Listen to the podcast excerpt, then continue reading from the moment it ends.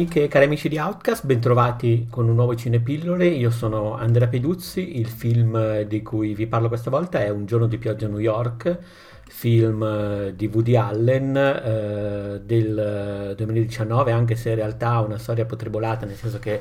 le riprese sono iniziate l'11 settembre del 2017 a New York, sono concluse il 23 ottobre di quell'anno, quindi parliamo di un film girato nel 2017.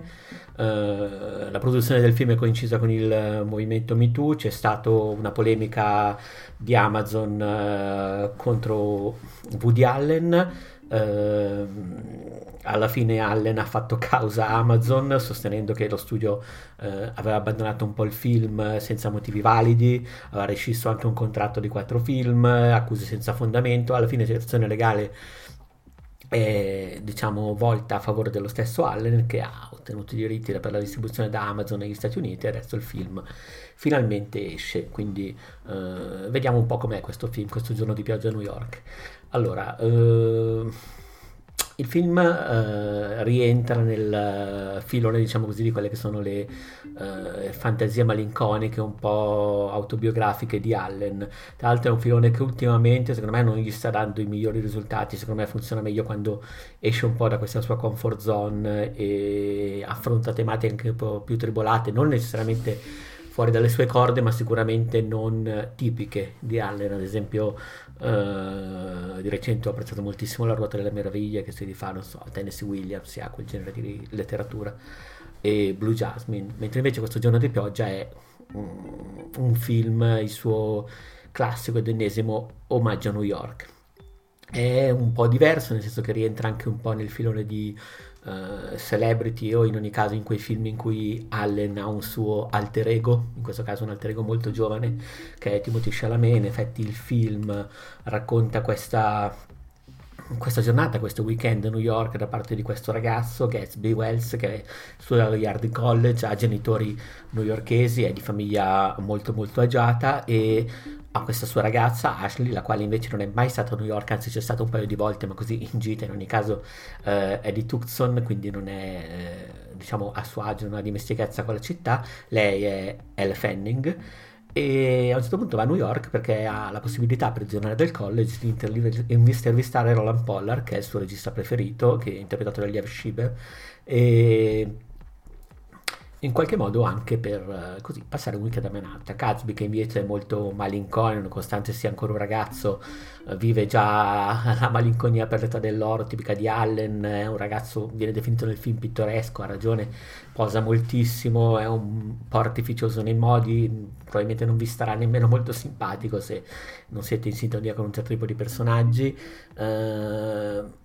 e insomma è un po' un personaggio che scimmiotta, così come parte del film,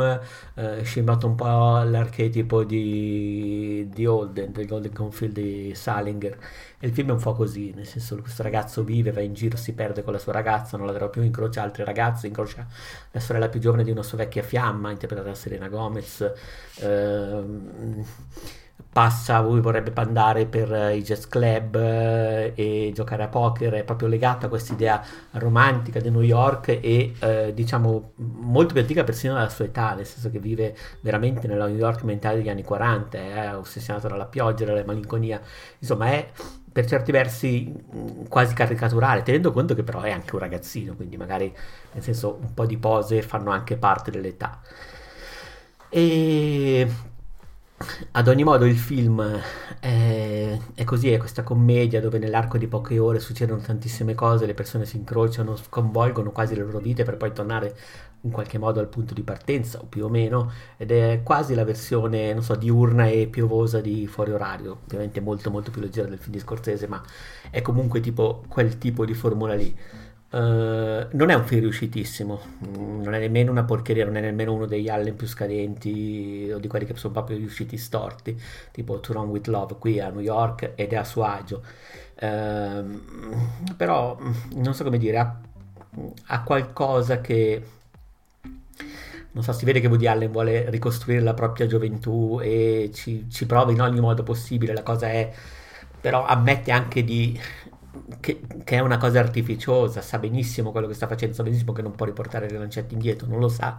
il personaggio del film non lo sa nemmeno lui, nonostante ci prova e sceglie questa atmosfera che è artificiosa, a volte proprio artefatta, quasi da, da, sogno, a volte anche da parodia. Sembra che tutto quello che succede in questo weekend sia quasi immaginario, però alla fine tutti i personaggi riescono in qualche modo a... Uh,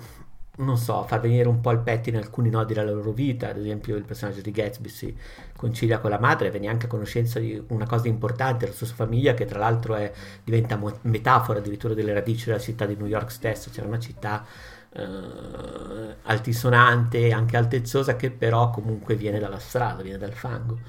Eh, è un protagonista che per questo si crea anche un io grandioso. E fa da contraltare invece al personaggio della Fanning che per l'ennesimo film dopo The Neon Demon eh, e quello in cui canta di cui non mi viene il titolo eh, fa un po' la parte della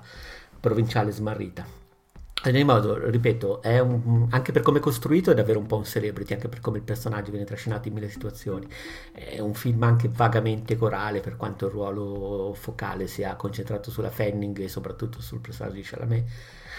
però, ripeto, non, non, è un film perfetto, non era un film necessario, eh, probabilmente diventerà,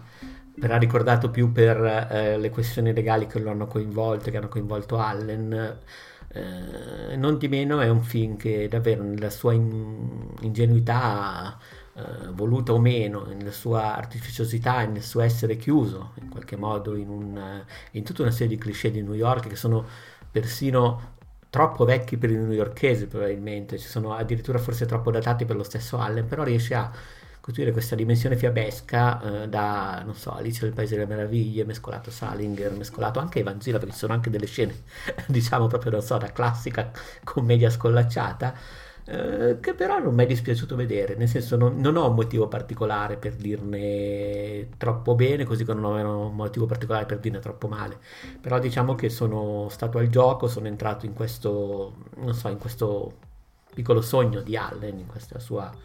in questo suo es- escamotage alla fine mi ci sono fatto trascinare non, non, avendo in simpatia cioè in particolare antipatia a questo tipo di personaggi perché in qualche modo mi sembrano comunque anche molto goffi eh, me lo sono vissuto bene in definitiva lo consiglio. Eh, ricordo che io l'ho visto in anteprima stampa grazie a un, distributore, un invito del distributore per la Svizzera italiana eh, l'arrivo in sala è previsto per il prossimo 28 novembre direi che è tutto con un giorno di Piazza New York. Grazie mille per eh, aver ascoltato fino a qua e alla prossima, magari con un altro cinepillole e ciao.